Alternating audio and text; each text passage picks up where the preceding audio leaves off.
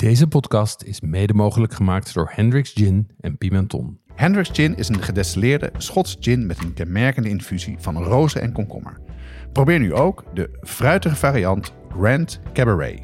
Pimenton is dé webshop voor foodies. Ze hebben meer dan duizend ingrediënten van over de hele wereld die ze snel en voordelig versturen vanuit België. Ook bij ons geldt geen 18, geen alcohol. Welke pasta eet jij echt nooit meer? Ravioli uit blik. Ravioli uit blik. Daar zit, dit, dit klinkt als een traumatische ervaring. Zeker. Ik was, ik denk, eh 16, 17. Toen ging ik voor het eerst eh, op vakantie. Aha. Op fietsvakantie. Ja, Waar we meteen de trein genomen hadden. Want fietsen was toch best wel ver. we hadden een budget meegekregen. Uit mijn hoofd volgens mij 5 of 10 gulden per dag om Aha. ervan te eten. ja. Dus dat werd heel erg veel ravioli uit blik op de camping. Nou, Oh, ja. ik kan dat niet meer eten. Nee, heel goor. Een beetje zoetig ook. Ja, een beetje rullig aan de binnenkant. Oh. en als, als ik het ruik. ja. Kattenvoer, ja, heel vies.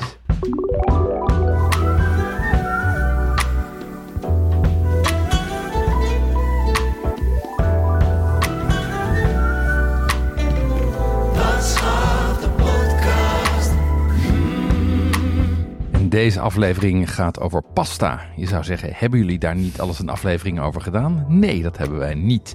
Dat heeft 65 afleveringen geduurd. En waar gaan wij het over hebben? We gaan terug naar de basis. Ehm, welke soorten zijn er? Welke saus horen er bij welke vorm? En hoe zit dat pasta-universum eigenlijk in elkaar? Kunnen we daar een beetje orde in scheppen? Ja, dat kunnen we zeker. Eh, we gaan het hebben over hoe je pasta kookt en waarom je bijvoorbeeld het water zout. Eh, we behandelen veel recepten. We gaan proeven. We hebben wat tips en trucs. En eh, het is eigenlijk een introductie tot een hele simpele versie van de pasta. Ja, en normaal zouden we nu een drankje hebben, maar ik heb nu niet één drankje, maar ik heb drie drankjes. Heel goed. heel ja, goed. dat, dat komt eh, de kwaliteit van de, in ieder geval ons plezier in de aflevering altijd ten goede. Ehm, ik heb bij elke eh, pasta die we straks gaan proeven, heb ik een passende Italiaanse wijn. Ehm, en die staan overigens ook op uh, okhuizen.nl slash podcast, zodat je ze direct kan bestellen. Maar als jij nu alvast de stembanden even wil smeren, kan ik jou wel even wat inschenken. Jonas. Ja, wil, jij liever, zeggen, kom maar door. wil jij liever rood of wit? Nou, ik ben meer een man van rood. Nou, dan schenk ik jou een eh, glas Refosco in. Heel licht, een, een wijntje wat licht op de voeten is. En dat past ook bij de eerste pasta die we drinken. Dus dat eh, schenk ik je vast in. Ja.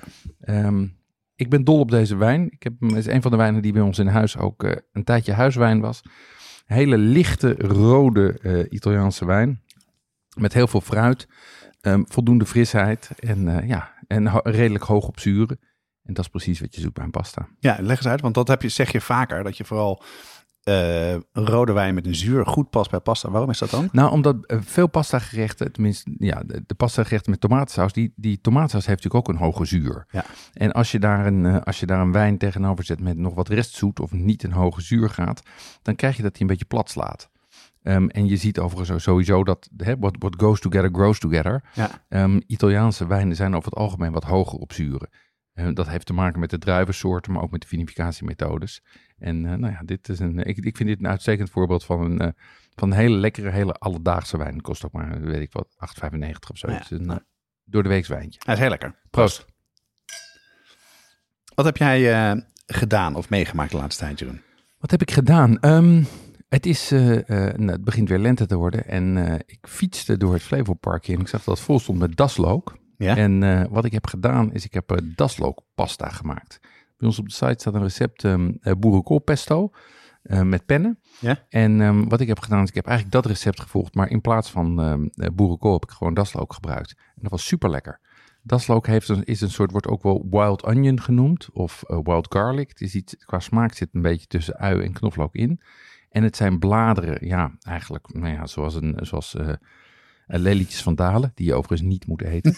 um, uh, maar het, en die kan je gewoon in, de, in veel stadsparken plukken en dan verwerken als een, uh, als een groente met net waar zeg maar, de knoflook al uh, ingebakken zit. Oké, okay. en hoe kom je erachter wat het is? Gewoon even googlen hoe het blad eruit ziet. Ja, gewoon even googlen. En, en wat je overigens merkt, als je het plukt en je ruikt aan je vingers, ruik je meteen die sterke knoflookgeur. Ah, dus okay. daar, kan geen, daar is geen misverstand over. Ja, en een beetje van het pad afplukken, toch? Hè? Dat de honden um, daar niet... Ja, dat, precies. Dat ze niet voorgezouten zijn door, door Vicky, Vicky en Bello. Gefermenteerd. En verder? Ehm, ik heb weer eens bij eh, Crab Queen D besteld. Ja. Eh, in, eh, in Zuidoost. Dat is een van de, in ieder geval bij onze kinderen, favoriete vormen van vis eten.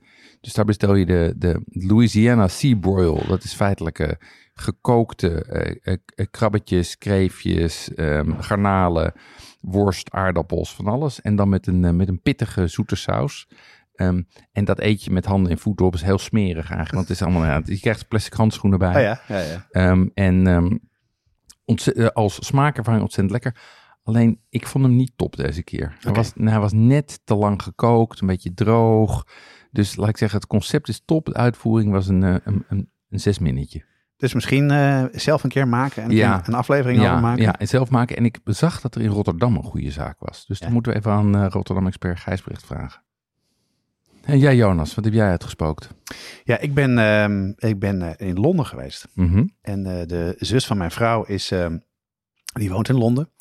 Daar komen we heel vaak, maar natuurlijk door corona hebben we de afgelopen paar jaar niet kunnen doen. Dus het was heel leuk om weer, eh, weer naartoe te gaan. Ze heeft een bloemenzaak, toch? Ja, ze heeft een eigen bloemenwinkel en die, die, dat was heel leuk. En ze woont heel mooi, een beetje in, in, naast het centrum van Londen. Maar wat ik heel maf vond, het was, het was nog best wel rustig. Mhm. En eh, overal waar je liep, waren de winkels dicht. Oké, Dus het was echt, denk ik, serieus een derde of een kwart van alle zaken waren gewoon opgeven. dicht. Opgegeven, ja. ja. Hele rare sfeer was er. Ja, maar dat, dat hoorde ik van veel meer mensen, dat, ook over New York, dat daar echt een, een, een enorme ehm, eh, sanering, koude sanering Ja. is geweest van zowel horeca als, eh, als eh, winkels. Ja. Ja. Ja, en, wat, en daar waren we met een grote groep, want zij heeft ze met z'n vijven. Dus met z'n achter eten in Londen is best wel een uitdaging.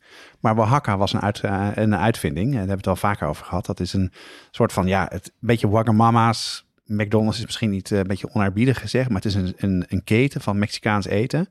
Ehm, eh, en het is echt ontzettend lekker. En het was gewoon perfect. Weet je, je kon al, de hele dag door elkaar daar gaan zitten. Ik heerlijk tacos gegeten. Dat was, eh, was top. Lekker. En verder? Ja, en verder heb ik een beetje stress, want ik ben mijn huis aan het verbouwen. Dus we zijn de afgelopen weken bezig geweest om mijn nieuwe keuken te ontwerpen. Dus heb de, de aflevering keukenontwerp even teruggeluisterd om te kijken van waar ik op moet letten. Wat mijn loopzones zijn, wat mijn, mijn natte hoek Ja, is en ja. andere zaken. Maar goed, dan moet je natuurlijk alles beslissen. Dus eh, alle apparatuur en dat soort dingen. En, eh, dus dat is eh, heel leuk, maar ook heel stressvol. Maar ik, ik kijk uit naar over een paar maanden dat ik daarin kan koken. Nu Wat, wat, is je, wat is het grootste struikelblok? ruimte. Ja. Ja, we hebben niet een heel grote woonkamer. Het is een open keuken. Dus het is heel erg was het eigenlijk...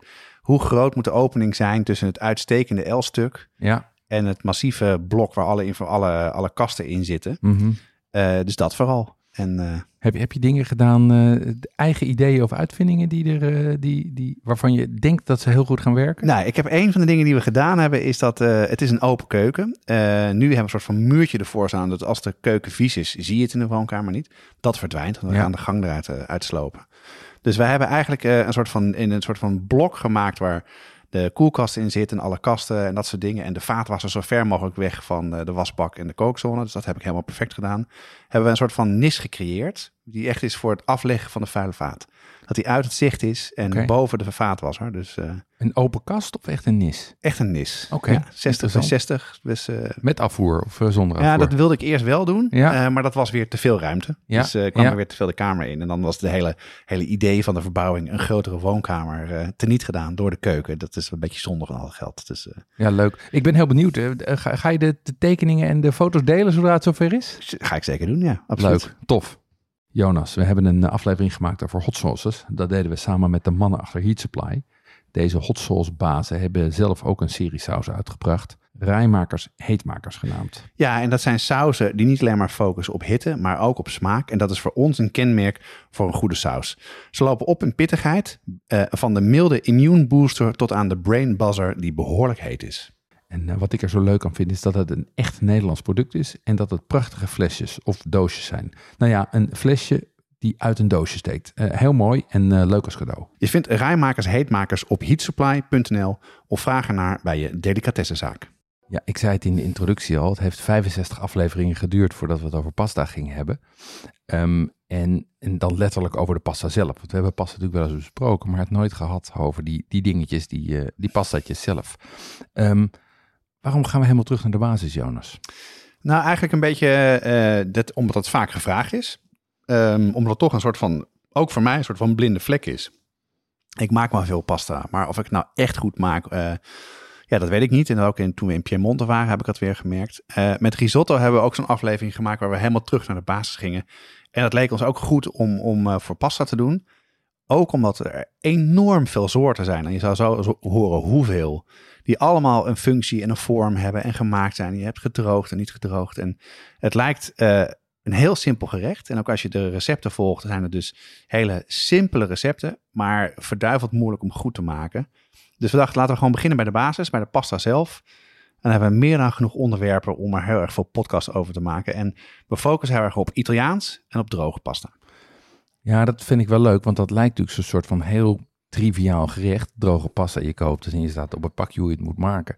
Maar het blijkt toch dat er een hele hoop dingen zijn die je beter kan doen, waardoor het echt zeg maar goed wordt. Wat het verschil is tussen een gewoon oké gekookte pasta met een saus tot iets wat in de buurt komt van, van die Italiaanse perfectie. Want dat is natuurlijk wel het knappe van die Italiaanse keuken. Dat je vaak met twee of drie gerechten toch een heel complex gerecht krijgt. Maar dat komt doordat er een aantal hele slimme momenten in het bereiden van die pasta zitten, die ook heel nauwkeurig kijken. Ja. ja. En ik ben natuurlijk heel benieuwd hoe je dat hebt aangepakt. Ja, ik heb heel erg veel gelezen. Ik heb uh, uh, veel rondgelopen en veel gekeken. Ik heb ook contact gehad met Naomi, uh, die de kookboekhandel van Duikerman runt en ook brigadelid is. En ook recensies schrijft voor kookboeken. Ze vroeg, nou, wat zou, wat zou je aanraden? En ze kwam eigenlijk heel snel met het boek voor je neus ligt, het gele boek. Dat is een, een, een A tot Z van pasta. Het is eigenlijk een Engels boek waarvan Rachel Rody. Uh, zij schrijft voor The Guardian columns. En ze heeft heel lang, heeft een Italiaanse man uit Sicilië. En die woont ook heel lang in Rome, heeft ze gewoond. En wat zij gedaan heeft, heeft een boek geschreven. Wat ja, elke letter van het alfabet heeft ze een pasta soort bij behandeld. daar legt ze wat over uit. En er zijn ook allemaal aanvullende receptenwoorden die passen dus bij die vorm pasta. En dat is echt een ontzettend leuk boek om te lezen. Dus ik heb het op een nachtkastje gelegd en nou, steeds uh, wat dingen uitgelezen en heel erg veel uit opgepikt. Verder ben ik overal tegengekomen dat je de encyclopedia of pasta moet hebben. Dat is het rode boek wat ik hier voor me heb. En hier staan dus uh, is een poging van uh, Oretta Zani de Vita. Zij heeft geprobeerd om alle pasta's die er in Italië zijn gewoon te beschrijven. Dus okay. het, is, het is best wel, ja, echt ook een encyclopedie-achtig boek. er staat niet heel veel in, maar wil je uitzoeken welke vorm het is, hoe die heet, waarvoor je die gebruikt, dan kan je dat dus daarin in terugvinden. Oh ja, heel grondig. En ik zie ook een winnaar van de James Beard Award, wat altijd een goede indicatie is ja. voor, een, uh, uh, voor een goed boek. Leuk. Echt soort naastadwerk. Nou, verder heb ik uh, de Silver Spoon erop nageslagen. Ja. veel mensen kennen dat wel, een beetje een soort van de ja, soort van bijbel van Italiaanse ja, recepten. Ja. Klassieke, klassiek werk over de Italiaanse keuken. Ja. Al valt me wel op dat, het, dat, de, dat veel van de recepten, als je er dieper induikt, best wel versimpeld zijn. Dus best wel makkelijk zijn. Dus als je... Voor de Silver Spoon. Ja, ik zou eerder toch zo dit soort boeken pakken. En verder heb ik een ander boek. En dat is, uh, ik weet niet of je het YouTube-kanaal Italia Squisita kent. Dat is, uh, de, daar beoordelen Italiaanse chefs uh, beroemde, of ja, populaire YouTube-video's, kookvideo's. En dat is het andere boek wat er ligt. Dat heb ik ook gekocht. En dat is eigenlijk ja, een soort van de basis pasta recepten die er zijn. En dan hun soort van high-end versies ervan. Er staan bijvoorbeeld vier, vijf versies van pasta carbonara in. En heel veel andere dingen. Dat is heel leuk ook uh, om te zien. Sowieso heel leuk om, uh, om dat te bekijken. Ik zal een link in de show notes dit, zetten. Dit, dit is een boek van een YouTube-kanaal. Ja, ja. Leuk. En uh, als laatste heb ik geluisterd naar Mission Impossible van de Sporkful. Daar had Lieve het ook al een keer over in, ja. in de Kaasplank aflevering. Dat is een, een, een, bekende kookpodcast, culinaire podcast. En die heeft toen bedacht, ik wil graag zelf een eigen pasta vorm gaan maken. Dus ik wil er niet ver op ingaan. Ik kan in ieder geval aanraden om die te luisteren, want daar leer je ook heel erg hoe gedroogde pasta's gemaakt worden. Ja, en over hoe de industrie werkt en welke soorten belangrijk zijn. Dus ja. Dat is een hartstikke leuke, hartstikke leuke podcast. Ja, is echt een aanrader. Um, maar een, een heuse encyclopedie over pasta, uh, hoeveel soorten zijn er dan? Nou, er zijn dus um, 300 soorten pasta in Italië. 300 vormpjes. Ja, van alles en nog wat. 300. Okay. Maar er zijn 1300 namen voor pasta. Dus gemiddeld heeft elke pasta meer dan vier namen. Ja, en die zijn heel erg regio gebonden. Zijn ja. per regio anders. Bijvoorbeeld in, uh, uh, daar we op terugkomen. Sicilië heb je een andere naam voor spaghetti dan op andere plekken. Maar het is, uh, die encyclopedie heeft het teruggebracht tot zes hoofdcategorieën. En, en, en waar, wat, me de, wat ik me er heel erg uit, uit oppikte is dat eh, volgens bepaalde Italianen horen bepaalde soorten pasta en vormen bij, bepaalde soorten bereidingen en sauzen. En dat Ja. is toch echt wel essentieel. En dat wilde ik eigenlijk wat verder, eh, verder behandelen. Ja, en dit is, het is natuurlijk ook wel logisch, die vele namen in de verschillende regio's. Want we denken, we praten natuurlijk altijd over Italië alsof het één land is. Maar dat is ook pas, nou, nog, nog geen 200 jaar zo Ja, of zo. Hè? ja. Dus eh, eigenlijk zijn dat allemaal verschillende pastalandjes.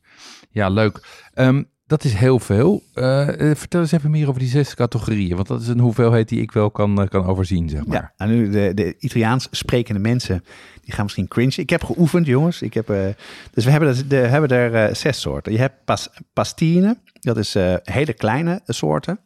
Die worden vooral gebruikt in soepen. Mhm. Ehm, die kunnen gedroogd zijn, maar kunnen ook... eh, ehm, zijn vaak gedroogd, soms ook vers, maar dat zijn vooral hele kleine dingetjes die, die je dus in soepen gebruikt. Ja. De meeste mensen kennen misschien wel het alfabet pasta Ja. voor de kinderen. Ja, ja. Dan heb je pasta corta, dat zijn de, de, de korte pasta's, letterlijk. Dat zijn eh, bijvoorbeeld zoals eh pennen, fusilli. Eh, die worden soms ook thuis gemaakt, maar vooral gedroogd in fabrieken. Mhm. heb je pasta lunga, dat zijn de lange pasta's. Nou, gedroogd als spaghetti en verse tagliatelle bijvoorbeeld. Mhm. Eh, pasta ripiena, dat zijn gevulde pasta's als mijn favoriete ravioli, tortellini of bijvoorbeeld cannellonis eh, Ja, zijn ja. ook gevuld. Dan heb je de pasta en dat is eh straccinati. Dat is getrokken eigenlijk. Dat zijn dus eh, vaak verse pasta's, orgetti, die ehm, geduwd worden op een, op een ruwe ondergrond, vaak een houten plank, zodat ze daar een soort van eh, ruwe vorm krijgen. Ja. En als laatste heb je meer soort de dumplings. Dat zijn gnocchis. Eh, en die zijn bijvoorbeeld glad of zijn bewerkt. Dus dat zijn een beetje de, de zes hoofdcategorieën. En eigenlijk is het vooral kort en lang gevuld. En dan iets bijzondere zaken er verder bij. Oké, dus we hebben zes vormen. Ehm, als je die gaat bereiden, dan leidt dat ook weer tot verschillende soorten eh, gerechten, toch? Want je kan, je kan eh, pasta op verschillende plekken in het Italiaanse menu eh, tegenkomen. Ja, meestal heb je dus de Italiaanse eh, menuopbouw is klassiek. Hè? Vaak begin je dus met antipasti. Dan heb je je primi. En de primi zijn dus meestal drie soorten. Dat kunnen Mhm. minestrone zijn. Dat is een soep. En Ja. daar zit vaak ook pasta in. Dus Ja. die, die, die kleintjes. Dan heb je pasta asciutta. Dat is droge pasta. Die moet je met een vork eten. Ja, En een pasta minestra, dat is een pasta in veel saus en die eet je met een lepel. En dat wist ik bijvoorbeeld helemaal niet. Dus dat dus op een menu vind je dus eh asciutta of minestra. En dat is dus niet dat je dus een soep krijgt, alleen je krijgt een ander soort pasta en dan heb je dus een ander ding om mee op te eten. ja, ja. ja. Nou, dat, ja, dat herken ik wel. Want daar hebben we volgens mij ook wat recepten van op de site staan. Ehm, ik heb een, eh, onder andere een eh, pasta, pasta i, i, i ceci, eh, of zeg ik keki. Dat weet ik dan ook weer niet. Volgens mij zei het als eerste goed. Ja, pasta i ceci met kikkererwten. En we hebben ook een pasta met boerenkoolpesto. En dat Ja? zijn ook pasta's die liggen in... Dat, dat zit bijna in tussen een soep en een pasta of een soort stew. Dat is inderdaad in heel veel saus. Ehm, en, en dat is ook wel heel lekker. Eh, En wat je daar overigens ook weer dan veel ziet, zijn dat daar weer bonen aan worden toegevoegd. ja. Ehm, en dat in die cucina povera kom je dat natuurlijk veel tegen. Ja. Dat je zeg maar twee van die stevige componenten tegen elkaar aanzet. Ja, en dat wist Oh, ik dus helemaal niet. Dus bonen komen eigenlijk heel erg veel voor in pasta's. Ja, Dus, eh, maar goed, zo merk je al, daar kan je ook uren over praten. Ehm, je, je noemde net al even vers en gedroogd. Soort van, er bestaat een beeld dat vers altijd beter is. Ehm, maar volgens mij is dat niet helemaal waar. Kun jij het verschil even uitleggen? Ja, het leuke was, ik, ik sprak laatst een, eh, was in een winkel om wat spullen eh, in Amsterdam om te zoeken. En daar zei de, de verkoper, de Italiaanse, zei ik van, hoe zit dat dan? En ze zei, eigenlijk is het heel simpel. Eh, je hebt harde tarwes, eh Mhm. durum tarwes, dat is ehm, eh, semolina, dat Ja. beetje gelige, een beetje Ja. korrelig-achtig. Dat groeit vooral in het zuiden. En je hebt de, de zachte pasta met doppio zero, waar je ook pizza's van maakt. Dat is vaak in het noorden. Dus je ziet ook vaak in het noorden heb je dus verse pasta die gemaakt is met zacht meel, Ja, wat soepeler is, en eieren. Die zijn vaak niet gedroogd. Eh, en in het zuiden heb je vaak eh, pasta's die, die wat harder zijn en die met water worden gemaakt. En zij zei ook van ja, in het zuiden waait de wind warm, kan je makkelijker drogen en veel langer houdbaar. Vroeger met de hand gemaakt, tegenwoordig in de fabriek. En met die verse pasta moet je opletten, want die, die neemt veel sneller, eh, absorbeert die de, de saus. oké. Dus je moet opletten met het zouten van, eh, van je water. En het soort sauzen die je erbij gebruikt. Want dat is anders. Maar dus er zit best wel een groot verschil tussen. Maar eigenlijk is alles, alles kan ook gedroogd zijn. En je kan ook gedroogde verse eierenpasta Ja. kopen. Ja, maar het is dus niet zo dat vers per definitie beter is dan, eh, dan gedroogd. Helemaal niet. Het is, zelfs. gewoon, het is gewoon een keuze, zeg maar, een, een keuze waar je op uit wil komen, wat je gebruikt. Het is anders. Kijk, vers heeft heel weinig die bite, die al dente. En dat heeft gedroogd veel meer. Eh, gedroogd geeft heel veel meer verschillende vormen die een bepaalde functie hebben. En die ook bijvoorbeeld dingen kunnen opnemen. Dus het is echt veel meer. Je moet veel meer nadenken wat voor een soort gerecht, gerecht ga ik maken. En welke pasta hoort erbij. Dus het is niet per se beter dat het vers is. Klopt. Ehm, ja, en bij gedroogde pasta, dat herinner ik me in ieder geval uit de, ehm, eh, de, de sporkvoel, maakt het nogal uit hoe dat wordt gemaakt in de fabriek. Hè? Dat, Zeker. Daar is, die, die, laat ik zeggen, niet elke zak pasta is hetzelfde. Nee, zeker. En wat het namelijk punt is, die in, in die grote fabrieken heb je grote ronde platen. Mhm. Eh, en die werden vroeger van brons gemaakt. ja, En tegenwoordig veel van plastic of teflon. ja, En als er van brons gemaakt worden, dan wordt de pasta die er, die wordt er doorheen geperst Ja. en eh, afgesneden. En eh, als het door brons gaat, is het vaak ruwer. oké. En dat is eigenlijk beter, want je hebt twee soorten type pasta's. Je hebt glad, liedje, ja, en groffer rigate. ja, En hoe groffer het is, hoe beter de saus eraan blijft plakken. En als je bijvoorbeeld pennen op eh, een keer in de supermarkt kijkt en je pakt wat pennen eh, en je hebt er heel veel soorten, dan zal je zien dat er sommige pennen zacht zijn of pennen rigate. Dan zie je van die streepjes, die ribbeltjes eroverheen zitten. Dus die ribbeltjes komen uit die, die vorm waar het doorheen gedrukt is, maar die vorm zelf zorgt ervoor dat er nog veel meer ja, weerhaakjes zijn. En dat ruwer oppervlakte. Veel ruwer en Ja. ruwer is beter. Want Ja. dan eh, voor bepaalde soorten eh, re- gerechten, omdat daarmee dus die saus er beter aan blijft plakken. Helder. Jij zegt nu even, als je een pak eh, pasta koopt in de supermarkt, ehm, heb jij gekeken naar verschillende merken? Heb je daar dingen, heb je daar onderzoek naar gedaan? Nou, dat, eh, gelukkig ehm, heeft, ehm, is er een YouTube-serie van Alex the French Guy. Nou, daar hebben we het vaak over gehad. Daar zijn wij fan van. Die is ook bezig met een pasta-serie, Mhm. gedroogd ook. En die heeft het helemaal uitgezocht. Dus eh, die heeft een video, zetten we ook in de show notes. En die komt eigenlijk uit bij eh, de Kekko. Dat zeg ik vast verkeerd. Dat zijn van die blauwe pakken. Blauw zijn- met geel, ja. Ja, blauw met geel, maar je hebt verschillende kleuren voor volkoren, niet volkoren, ehm, met ei gemaakt of niet met ei gemaakt. Ja, Maar wat hem betreft is dat de beste eh, prijs-kwaliteit verhouding. En wat je, mij ook altijd aan opvalt is bijvoorbeeld als je spaghetti zoekt, dan moet je echt goed opletten welke je pakt. Want je hebt heel vaak hele meer linguine-achtige, bredere eh, spaghetti. Er zit ook een nummer bij en wat dunnere. En eh, dat is eh, dat is de way. Dat is het, ja, eigenlijk het merk wat je het beste kan gebruiken. ja, ja, dat is toevallig merk wat ik, nou, ik heb het je net laten zien, zit hier bij mij thuis in de keuken, heb ik ook altijd die pakken liggen. Ja. Ehm, dat is gewoon een hele degelijke kwaliteit en, en, en ook prettige vormpjes, want dat vind ik ook wel prettig, dat je niet, soms heb je dat de vormen heel groot worden of juist heel klein en vaak zoek je een beetje ertussenin, dus ik vind wat dat betreft de Kekko ook, eh, ook idea- ideaal. Ehm, maar goed, we gaan niet alle 300 soorten behandelen. Ehm, we gaan ook niet alle zes behandelen. Welke soorten pasta wil je in ieder geval, wil je het hier in ieder geval over hebben? Nou, ik heb in ieder geval eh, voor mezelf ook een keuze moeten maken van wat we doen. En daar heb ik eigenlijk gezegd, ik, eh, ik wil een beetje focus vooral op droog, maar een Mhm. paar, paar verse. Ik wil verschillende vormen behandelen die in de categorieën zitten. Ik wil een, een vorm hebben die echt bij een recept hoort. En ik heb gewoon gekeken van welke pasta's zijn gewoon populair. En dat lijkt me goed om die te behandelen. Oké, nou eh, Jonas, take it away. We beginnen bij tagliatelle.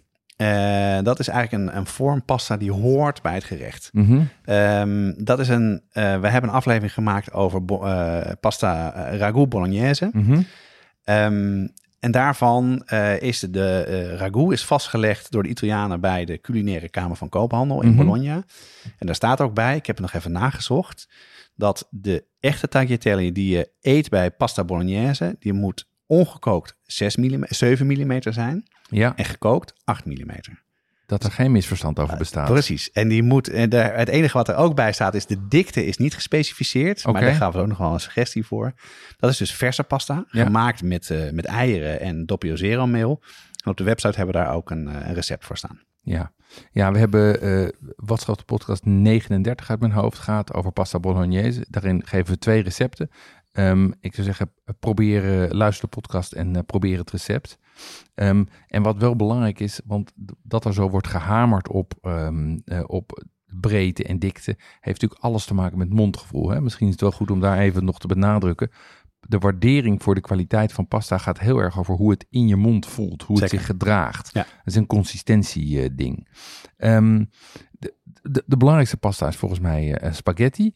Eh, dat is toch ook wel de meest bekende, hè? Zeker weten. En is ook wel, denk ik, ook de veroorzaker van een slechte reputatie van pasta. Zeker in Amerika. Is, eh, ja, dat is natuurlijk, kinderen kennen dat. Het is lekker om op te eten. Het is dus van de categorie lang. En Mhm. hij is gedroogd. Vroeger werden ze met, met de hand gerold. En nu gebeurt het vooral in de fabriek. En wat je dus hier, wat ik net al zei, je hebt dus heel erg veel soorten spaghetti die afhankelijk zijn van ja, hoe groot de diameter van de pasta is en de regio. In Sicilië heet het. Eh, het is ook bekend onder de naam vermicelli. En dan heb je ook nog, dus zoals we spaghetti kennen, maar eigenlijk heb je spaghettini, dat is een, een dunne versie, spaghetti. En spag spaghettoni is eigenlijk de dikkere versie, dus daar ga je al. Helder. Ehm, en wat maak jij met een spaghetti? Nou, ik heb daarna heb ik eh, lopen zoeken naar wat voor een recept die daarbij hoort. En eigenlijk dacht ik van laten we gewoon beginnen met de meest klassieke versie. Ik geef je even een bordje, dat Ja. is die hè. Dat is ehm, eh, spaghetti met eh, spaghetti, spaghetti con pomodoro. Dat is dus eigenlijk de basis tomatensaus. Pa- gewoon spaghetti met tomatensaus. Ja, spaghetti met tomatensaus. Ik heb hier voor mij liggen een bordje met pasta. Mooie glanzende eh, eh, ehm, eh, spaghetti's.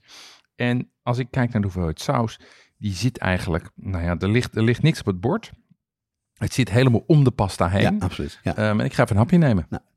Kijk, deze is, toen ik het recept las, dat komt ook uit het, eh, uit het, eh, bo- eh, het boek A tot Z van Mhm. pasta's. dacht ja, dat is te simpel. Weet je, het is gewoon veel olijfolie, ehm, een knoflookteentje in de olijfolie, zachtjes aanfruiten, niet laten verbranden. Dan gaan er twee blikken tomaten in, of de allerbeste verse tomaten die je kan hebben. Nou, Mhm. Dat is natuurlijk in Nederland moeilijk. En basilicum. 20 minuten zet je het op. De laatste 10 minuten doe je de, de deksel eraf, dan kook je het goed door.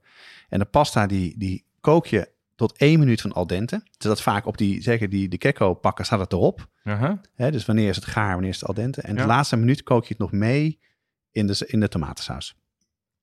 Ja, want dat is wel... mm, ik zit nog met mijn mond vol. voor de misofone gemeenschap. Mm. Hey, want dat is wel essentieel. Dat je dus... Wat je nooit, nooit, nooit mag doen... is gekookte pasta en daar een klet saus op en die op tafel zetten. Nee. Zoals het op de pakjes van honig staat, zeg maar.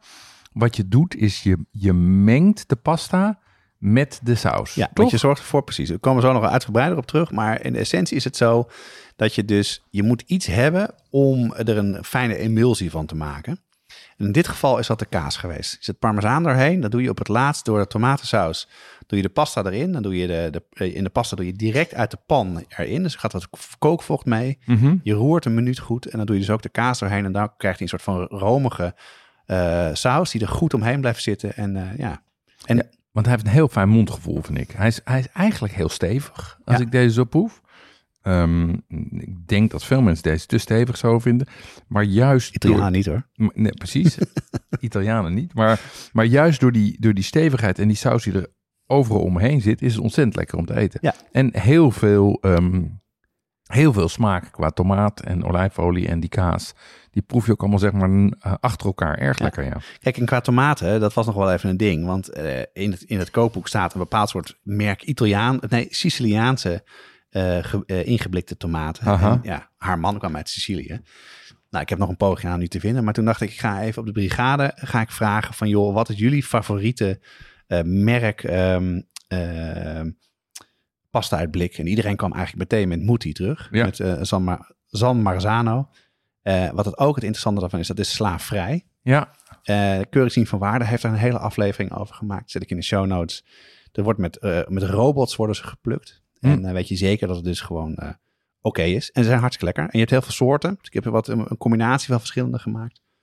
En het is gewoon pasta uit, of is het tomaat uit blik. Ja, het, het echt verrassend lekker voor zo'n simpel eh, gerecht. Ja, ja, ja. Hey, jij hebt, welke wijn heb je hierbij uitgekozen? Ja, hier kunnen we heel goed die wijn bij drinken die ik net als eerste heb ingeschonken. Die, eh, twee, de 2020 Refosco del Penducolo Rosso. Die komt uit Venetië, de omgeving van Venetië. ehm, eh, van Tenuta Viscone. Ehm, en de Refosco is dus een lokale druif. En dat is een hele eh, eh, lichte, Uh, maar kruidige, redelijk hoog op zuren, daar had ik het net al over. Um, en kost slechts 8,95 per fles. Dus een ideaal wijntje voor, voor mijn bordje pasta door de week. Ja, wat je zei, die zuur, als je dus nu een hap neemt van de pasta en dan de wijn erbij drinkt, dan is dat zuur wordt een beetje opgeheven. Ja. Dat is echt heel lekker daarbij. Ja, ja. heel goed. Lekker hoor. Ja, lekker. Da dit, dit, is de, de basispasta, zeg maar. Wat uh, was de volgende? De volgende is een, een, een kortere pasta, een kleinere pasta. En waar mm -hmm. wil ik eigenlijk hebben over een pasta vorm die hoort bij het gerecht. Dat is uh, conquille. Uh, klinkt heel erg als coquille. Mm -hmm. En um, dat is een gerecht wat je dus, waar de vorm bij hoort. En op de website staat een, staat een, recept van pasta met broccoli en ansjovis. Ja. Waarvan de broccoli... Um, best wel wat grotere uh, roosjes heeft. Ja. En die vorm, dit zijn best wel grote vormen, pasta, een soort van schelpvorm, waarbij die broccoli roosjes ook in die pasta gaan zitten. Oké. Okay. Zijn wat grover aan de buitenkant, waardoor ook de saus er goed aan blijft plakken. Dus uh, de, eigenlijk is de vorm, de, de, de grootte en de vorm van de pasta net zoveel als, de, als het de groente die je erbij eet. Dat eet heel erg prettig. Is populair bij jullie thuis, toch? Enorm populair bij thuis. Ja, heb ik ooit een keer uit het kookboek van River Café gehaald. En uh, sindsdien uh, maak ik het altijd. En dan moet je dus maken met uh, conquille. Maar goed, wat ook heel erg belangrijk is bij deze vorm, de gedroogde versie, is hoe je die kookt. Dat is veel over te doen. Misschien kun je even kort uitleggen wat een beetje de belangrijkste regels en stappen zijn bij het koken van pasta. Ja, wat, wat, kijk, ik denk, je moet sowieso onderscheid maken tussen vers en gedroogd. Um, vers kook je veel korter. En vers kook je eigenlijk net als gnocchi ongeveer op het moment dat ze gaan drijven. Dat is eigenlijk de... de Bijna een minuut, hè? Zo. Ja, ja, echt heel kort. Um, en wat je altijd wil, is dat ze al dente zijn. En dat wil je omdat dat een prettig mondgevoel geeft. Dan hebben ze nog een beetje weerstand. Um, maar ook omdat vervolgens ga je ze dus mengen met de saus. Um, en bij dat mengen met de saus garen ze nog even door. Dus je moet zorgen dat je eigenlijk net voordat ze al dente zijn, je ze eruit vist. Ja, en vervolgens is het dus heel belangrijk dat je, ze, dat je het water goed zout. Ja, zeker. Um, uh, en dat is echt veel zout. Dat is 5 gram per liter water en per 100 gram pasta. Dat betekent dat voor een zak pasta, een zak pasta is over het algemeen een pond, je 5 liter water moet koken. Dat is echt een hele grote pan. Maar daar gaat vervolgens 25 gram zout in. Dat is echt, dat zijn twee, bijna twee eetlepels. Hè? Ja. Dat is heel veel. Um, ik doe dat inmiddels, maar het voordeel daarvan is ook dat de pasta zelf smaak krijgt. Het voordeel is ook dat je eigenlijk geen, bijna geen zout meer hoeft te gebruiken in je saus. Ja. Omdat dat, die pasta zo gezouten is en dat aanhangend water en eventueel kookwater wat je erbij doet, ervoor zorgt dat je vervolgens precies de goede uh, uh, smaakbalans krijgt. Ja, dat is precies ook, hè? want wat je net hebt gegeten, die spaghetti, daar zit geen zout of peper in. In de, de saus? Nee, het is de, de, eigenlijk de seasoning is echt alleen maar de, de kaas en het water van het zout. Ik heb het uitgeprobeerd. Ik heb verschillende versies gedaan en geproefd. En ze zeggen soms het moet zo zout als zeewater zijn. Nou, dat zou ik niemand aanraden. Dat Nee. is gewoon bremzout. Het is een beetje aan jezelf. Het maakt wel een verschil, want veel van de sauzen zijn gewoon niet heel erg hoog op smaak. Dus het maakt het, maakt het veel lekkerder. Alleen Ja. ja. je kan natuurlijk altijd wat minder doen, maar ik zou het een keer uitproberen. Ja, ja, ja. Ik, ik, ik doe het sinds, eh, sinds enige tijd en ik vind, ben er hartstikke tevreden over. Ehm, de, de spaghetti is de meest bekende. Eh, van de korte is volgens mij penne de populairste. Ja, zeker. Toch? En dat, werd- dat werd ook wel duidelijk tijdens de corona-lockdown. Maar er werden die, die zakken waren meteen verdwenen uit de supermarkt. Dat is dus eh, een korte pasta, gedroogd. Eh, het bekendste van de pen is dat die schuin is afgesneden. Dat is ook eh, een verhaal over dat er een patent op is. Eh 18 nog iets eh, voor iemand die dus in met, met die grote platen die, die pasta in fabrieken ging maken. Hij eh, heeft dus ook een soort van iets in vorm van een kroontjespen. Dat is er bekend voor. Ah, vandaar pennen. Ja, ja. Maar er zijn grote, middel en kleine. Je Tuurlijk. hebt pennen, pennetten, pennine. Eh, dan heb je nog een gladde buitenkant en een ruwe buitenkant. En hier moet je wel een beetje opletten dat al dente, wat met spaghetti prettig is, een soort van bite, wordt hier wel een soort van een deeghap. Dus eh, kijk vooral zelf even wat je prettig vindt. En hier is het ook weer, hoe groter versie van pennen, doe je ze met grote dingen in de saus. Dus als je een, een, een kleine saus hebt, dan doe je het met een kleine versie van pennen. Helder. Ja, lekker. Ja, ik ben dol op pennen. Ik eet het heel veel. Ehm, en volgens mij, ik zie alweer een bordje klaarstaan Ja, met pennen. dat- dat Dus is de wat, wat is dat? Ja, dat is eh penne alla norma. Ja. Eh, vroeger was dat pasta melanzane. Dat is eigenlijk eh, eh, pasta met eh, aubergine. Ehm, heel erg populair gerecht. Eh, ook heel lekker. En wat hier het punt is, is het is eigenlijk de basis hetzelfde tomatensaus als we de vorige hebben gehad. Hier zijn vooral aubergine aan toegevoegd, eh, basilicum En, eh, en ricotta salata. Dat is een, een ander soort eh, gedroogde kaas. Ja, super lekker. Ik zit nu te eten en wat je, wat je moet voorstellen zijn dus die pennen. Die, ehm, waar, een laagje rode saus overheen zit. Het drijft niet in een badsaus, maar het ligt gewoon een, een laagje saus overheen. En hier en daar zitten daar plakjes ehm, gebakken aubergine tussen. En die, zijn lekker, die zitten vol met vet, dus die zijn lekker smeuig. En bovendien is die kaas behoorlijk pikant. Ja. Dus dat geeft hem ook, eh, geeft hem ook meteen umami en, eh, en een bite. En, en dan af en toe een blaadje basilicum voor het aromatische. Erg lekker. Kijk, het punt is een beetje, ehm, er zijn veel soorten recepten ook weer hiervan. En een aantal scholen. Het komt uit het zuiden van Italië, uit Sicilië. En daarbij is het zo dat eh, of mensen frituren ze, of ze Mhm. doen het anders. Maar vooral de vorm. Hè. Doe je plakjes en zoutjes, hè, want het zout zou het, het bitter eruit halen. Ja. En, eh, en dat is heel grappig. Dus eh, ik weet nu welke vraag ik aan Italianen moet stellen. Als je pasta alle normen hebt, doe je, hoe maak je het dan? En dan, eh, dan kan je een leuk verhaal verwachten. Ja. Ja, wat wij, ehm, eh, wij maken het hier thuis, wij maken deze thuis veel. Dus ehm, eh, eh, waar die met broccoli en anchovies bij jullie vast op menu staat, staat pasta alla norma bij ons. Ehm, ik doe twee dingen, laat ik zeggen, om het makkelijker te maken. De ene is dat ik de aubergines niet bak in olie, omdat het gewoon ontzettend veel werk is en veel vet en het spettert zeggen, ja. en pff, echt eindeloos mee bezig. Dus wat ik doe, is ik snij ze in blokjes, ik eh, eh, schep ze om met olijfolie en dan rooster ik ze gewoon in de oven. Dus dan leg ik ze op een ovenplaat, 20 minuten. En dan worden ze ook mooi zacht. Zeker. Iets minder vet, maar dat vind ik ook wel lekker. Ehm, ik zout ze overigens niet, maar ik heb me ook wel eens laten vertellen dat dat met Hollandse aubergines ook niet hoeft, omdat die minder bitter, minder smaak hebben en ook minder ja. bitterheid hebben. Ehm, en wat ik doe, want jij hebt hier gebruikt ricotta salata. Ja.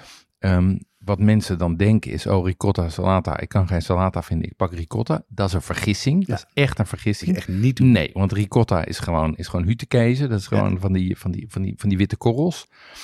Wat je dan beter kan pakken is feta. Feta heeft ook die pittigheid met dat zuurtje en dat rullen.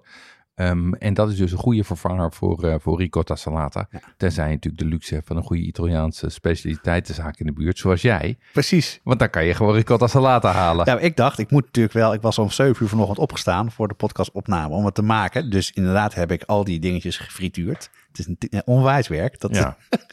Maar ik dacht, oké, ik ga toch eens een poging doen om een ricotta salata te vinden. Ik heb het gegoogeld, eh, ricotta salata kopen in Amsterdam. Mhm. En toen kwam ik eigenlijk meteen terecht bij La Bottega, bij Chiara's Food in de Van Wouwstraat. En eh, daar ben ik naartoe gegaan. En eh, daar had je dus, eh, heb ik dus die, die, eh, die kaas gekocht. Maar het leuke was, ik kwam even in gesprek dus over pasta alla norma, hoe je dat moet maken. Dus zei ze, heb je eventjes? Jij kreeg een espressootje en jullie gingen even zitten. ja, ja, ja, Ja. Ik kreeg ook nog een koekje erbij, was heel leuk. Maar zij is dus, eh, ze werkte een corporate baan, spreekt ook Nederlands trouwens. Eh, die heeft ze opgezegd en is dit eigenlijk een online winkel begonnen met Ja. al die producten. Dat is ook waarom ik het op Google vond, want je kan het in haar webwinkel kopen. Dus iedereen kan dus Oh. ricotta salata gewoon kopen. Nice. Het is iets aan de prijs, maar ik kan je zeggen, het maakt een mega verschil in het gerecht. Haha. Ehm, verder heeft ze heel veel andere producten die, ze, die, die er zijn. Dat zijn allemaal producenten, kleine producenten die ze kent. En eh, deze komt van uit Campania. Dat is een, een, eh, een plek boven, boven Napels eh, van La Colignano. Mhm. En zij heeft nog even een mail gestuurd. Dat zei, ik vroeg hoe wordt het gemaakt. Ze zei, wacht maar, ik mail je vanavond even met en dan bel ik even met, de met de kaasmaker. En dat heb ik ook een mailtje gehad. En de kaas wordt in een vorm gedaan, wordt met zout gemasseerd, gaat dan vier dagen in, die, in dat bakje in een ruimte met veel ventilatie. Dan gaan ze uit de containers en laten ze staan. En dan gaat, wordt het in de zomer een maand wordt het gedroogd en in de winter twee maanden. Want dat Kijk. is namelijk vochtiger. Ja, ja, Dus nou, ja. dat vond ik zo tof, weet je. Dat is zo Italiaans dat je gewoon... eh, ik vraag erom en ze hoeft me echt niet te helpen, maar meteen een mail erbij en dingen. Super Leuk. Superleuk. Ja. Om even naartoe te gaan. Dan kan je ook heerlijke spaghetti eh, kopen die wij net gegeten hebben. Ja, super. En, en inderdaad, die ricotta salata voeg- voegt wel echt wat toe. Zeker, hè? Ja. Ja, zeker. Je hebt hier weer een wijn bij bedacht. Ja, ik heb hier een wijn bij. Ik heb hier natuurlijk een, eh, een Siciliaanse wijn bij. Ik Ja. schenk jou even in. Momentje. Dit is een, is een Nero d'Avola. En een Nero d'Avola is een, eh, is een lokale, een lokale druif van Sicilië. Ehm, en als je hem ruikt, dan ruik je al meteen dat het een, eh, een zuidelijke wijn is.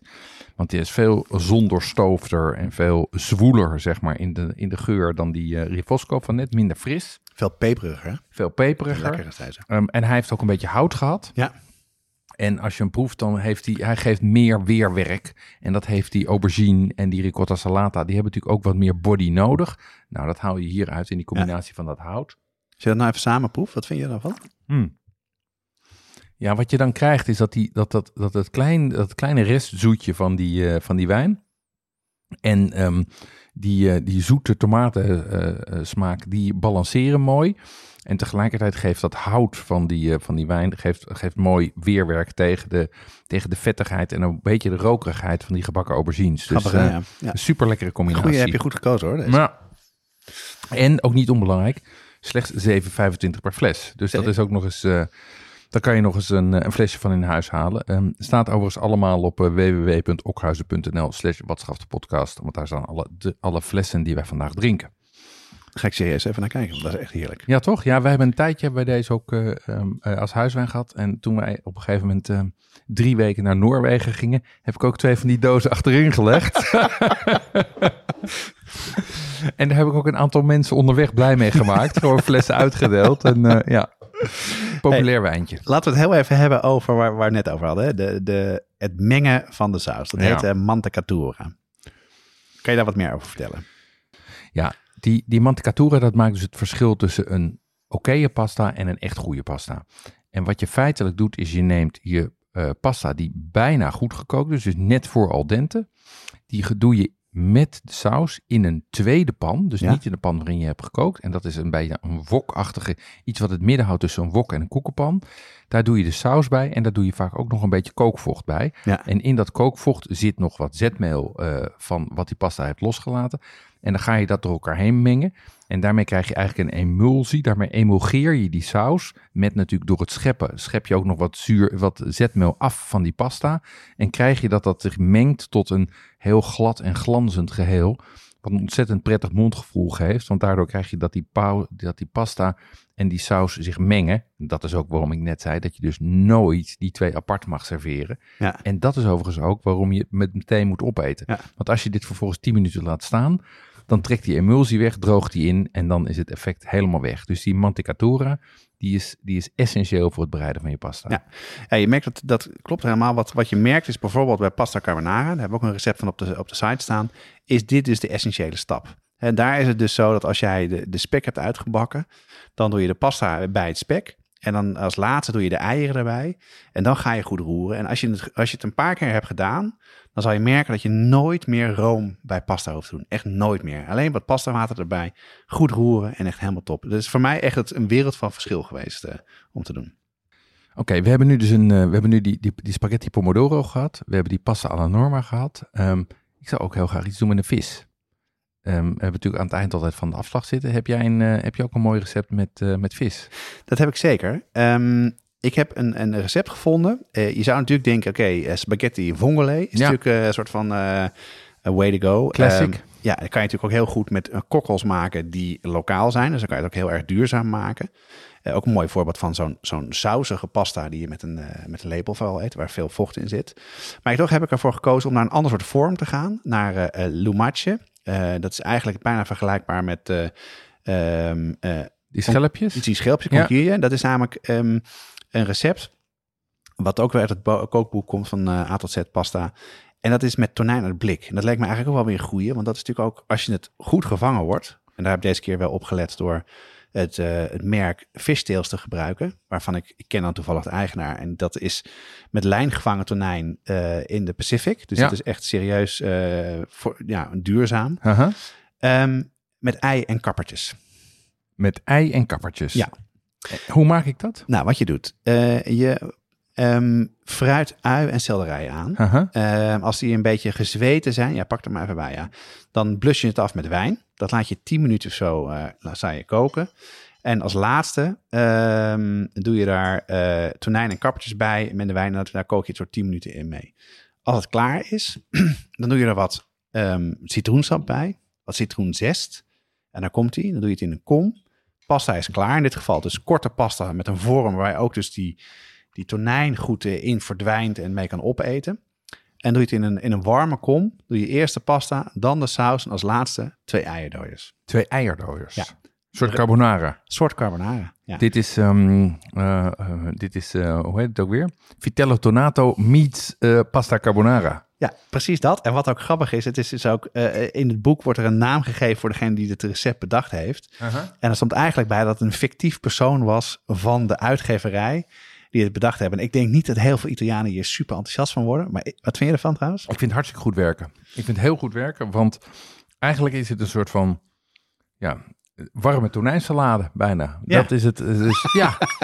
ja, maar dan lekker. Nee, Ja. dus ik vind, het, ik vind dat heel geslaagd. En wat ik lekker vind, is dat door dat eigeel, daardoor komt het allemaal bij elkaar, Ja. zeg maar. Dat is die je Ja, krijgt, want anders krijg je dat het zo van zo'n, zo'n eh, zeker eh, tonijn op blik kan natuurlijk behoorlijk droog zijn als je dan pasta hebt. Maar, en, en wat ik ook lekker vind is dat er vrij veel citroensap en citroenschil in zit, Ja. waardoor het een heel sterk aroma heeft. Dus En- ja, nee, ik denk, ik denk dat ik deze hier wel verkocht krijg hier Ja. thuis. En het is, het is echt lekker. Het is wel echt een zomersgerecht, vind ik. Ja. Het is wel lekker als het wat warmer is. Maar ik dacht van tevoren, nou, ik ben heel benieuwd. Maar ik vind het echt ontzettend een uitvinding. Ik vind het ook heel goed werken. En ook weer een, een voorbeeld van simpelheid. Hè?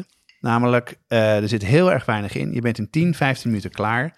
En elke keer heb ik soort van een eigen, ik ga er meer dingen bij doen of bij bedenken. Maar ik heb me deze keer echt gehouden aan het recept. Mhm.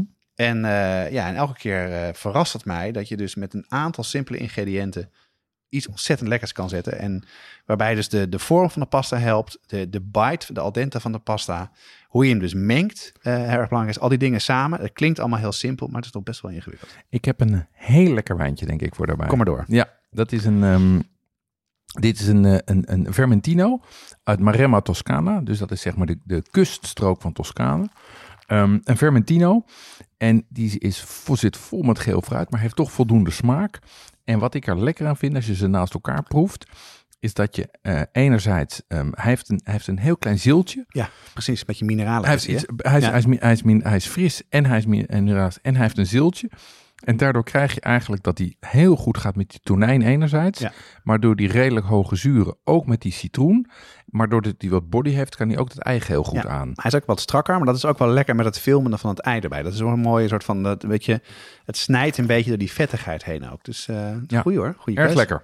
Erg lekker. 12,75 per fles. Valt ook nog mee, hè? Voor ons, voor ons doen. Ja. Ehm, hey, ik heb het gevoel dat we voor pasta wel een hele serie hadden kunnen maken. Ehm, dit was nog maar de top van de ijsberg. Maar laten we de belangrijkste tips even samenvatten. Ja, we hebben denk ik maar een paar behandeld. En eh, het, het, de encyclopedie heb ik nog niet uit, kan je vertellen. Maar klopt. Nou, allerbelangrijkste is vorm past bij de saus. Ehm, een ruwe pasta, rigate, laat de saus plakken. Dus als je een soort van plakkerige, lekkere pasta hebt, kijk dan even goed naar welke vorm je kiest. Kook de pasta, gedroogde pasta, in veel water met zout. Let bij verse pasta een beetje op met het zout, want Mhm. dat, eh, dat absorbeert het heel erg. En besteed vooral aandacht aan de mantecatura. Kijk wat filmpjes over hoe je dat doet. Maakt echt een wereld van verschil. Ja, ehm, wat voor mij echt een eye-opener was, was dat je droge pasta, dacht ik, eet je altijd met een vork. Maar natte pasta mag je dus gewoon met een lepel eten. Van Italianen. Het mag gewoon een lepel op tafel. Ehm, wat ook belangrijk is, is direct eten, niet wachten. Ik kan herinneren, we hebben een, ehm, we hebben Italiaanse vrienden. Ehm, en ehm, de, de vader daarvan, zo'n grote reizige man, voormalig rechter uit Sicilië. En die zei altijd, de mens wacht op de pasta, de pasta wacht niet op het mens. en, en dat is natuurlijk ook, dus, dus pasta is een van die weinige gerechten dat zodra ze op tafel staan, mag je meteen eten. Ja. Zodra het is opgeschept, je hoeft niet op de andere mensen te wachten, meteen eten. En dat is omdat je dat mondgevoel zo belangrijk is. En dat twee of drie minuten kan het verschil maken tussen een oké pasta en een toppasta. Ehm ik zou zeggen, lees dat boek een A to Z of Pasta eh, om daar meer over te lezen. Het ziet eruit alsof het uit de jaren 70 komt, maar het is 2021. Ja, nee. Superleuk boek. Net uit. Net uit. Ehm, en we hebben nog iets leuks. Ehm, we hebben weer een workshop. Zeker. En namelijk voor het zelf maken van gnocchi. Eh, we hebben al eerder een, eh, een eh, workshop gedaan met Sarah Puozzo. Een van de weinige, volgens mij de enige pastameester in, in de Benelux. Meesteres, hè? Meesteres? Nee, meester mag je dan tegenwoordig zeggen. We zeggen ook geen regisseuse meer. Nee, meester. Nee, sorry. Nee, precies. ja. Ehm, en daarbij leer je om verse gnocchi te maken. Ja. Dat is buitengewoon lastig om die goed te rollen. Dus ik ben heel benieuwd hoe dat gaat. Dit is een, een workshop in person met natuurlijk een voorinschrijving voor de brigade. Ehm, en die krijgen een eh, mail zodra we een eh, definitieve datum Ja, hebben. we mikken een beetje op eh, mei, juni om te doen, zodat er genoeg tijd is. We zijn nog even met Sarah aan het kijken wanneer het haar uitkomt. En volgens mij is iedereen hartstikke druk nu met weer van alles mogen. Dus, maar daar komt meer informatie over. En de vorig jaar hebben we het ook gedaan met haar. En dat was echt heel leuk. Dus daar heb ik veel van geleerd. En als je nou geen lid bent van de brigade en we hebben plekken over, meld je even aan op de nieuwsbrief. Want daar kondigen we aan als niet-brigadeleden zich kunnen inschrijven. We hebben een, weer een leuke review, leuke recensie op Apple Podcasts. Mijn favoriete podcast door Pim Anneveld. Mijn hart maakt iedere keer een sprongetje als er weer een nieuwe aflevering beschikbaar is. Ga zo door. Elke aflevering is een bron van inspiratie. En door de vele handige tip heb tips heb ik er inmiddels tien hobby's bij. Heel goed. Nou, blijf vooral reviews geven op Apple Podcast. Dan kunnen we ze lezen. Eh, je kan ook sterren geven op Spotify op je telefoon. Dat vinden we ook heel fijn dat je dat doet. Hebben veel mensen al gedaan. En we zijn echt zeer verguld met eh, al jullie eh, vijf sterren. Dankjewel daarvoor. Ja, en op, op, Spotify kan je ons trouwens tegenwoordig ook volgen. Eh, als je dit luistert, kan je gewoon op volg drukken en dan krijg je meteen een seintje als er een nieuwe aflevering is. Elke twee weken op donderdag staat er een nieuwe aflevering klaar. Meld je aan op de site voor onze nieuwsbrief. En dan krijg je een mail zodra de aflevering live staat. En alles wat er verder omheen voor jullie geregeld hebben. Deze aflevering wordt gemaakt door Jonas Nouwen en Jeroen Doucet. Het team staat verder uit Corianne Straathof, Annie Tazelaar, Paul Veldkamp, Cato van Paddenburg, Stephanie Peters en Jesse Burkunk. De muziek is gecomponeerd door Nico Brandsen en Ton Dijkman en uitgevoerd door Mel en Vintage Future. En reacties kun je sturen naar Jeroen en de Watschaf de podcast of Jonas Watschaf de podcast. Of stuur een DM via Instagram, Facebook of Twitter. Ik zou zeggen, Jeroen, ciao. Ciao!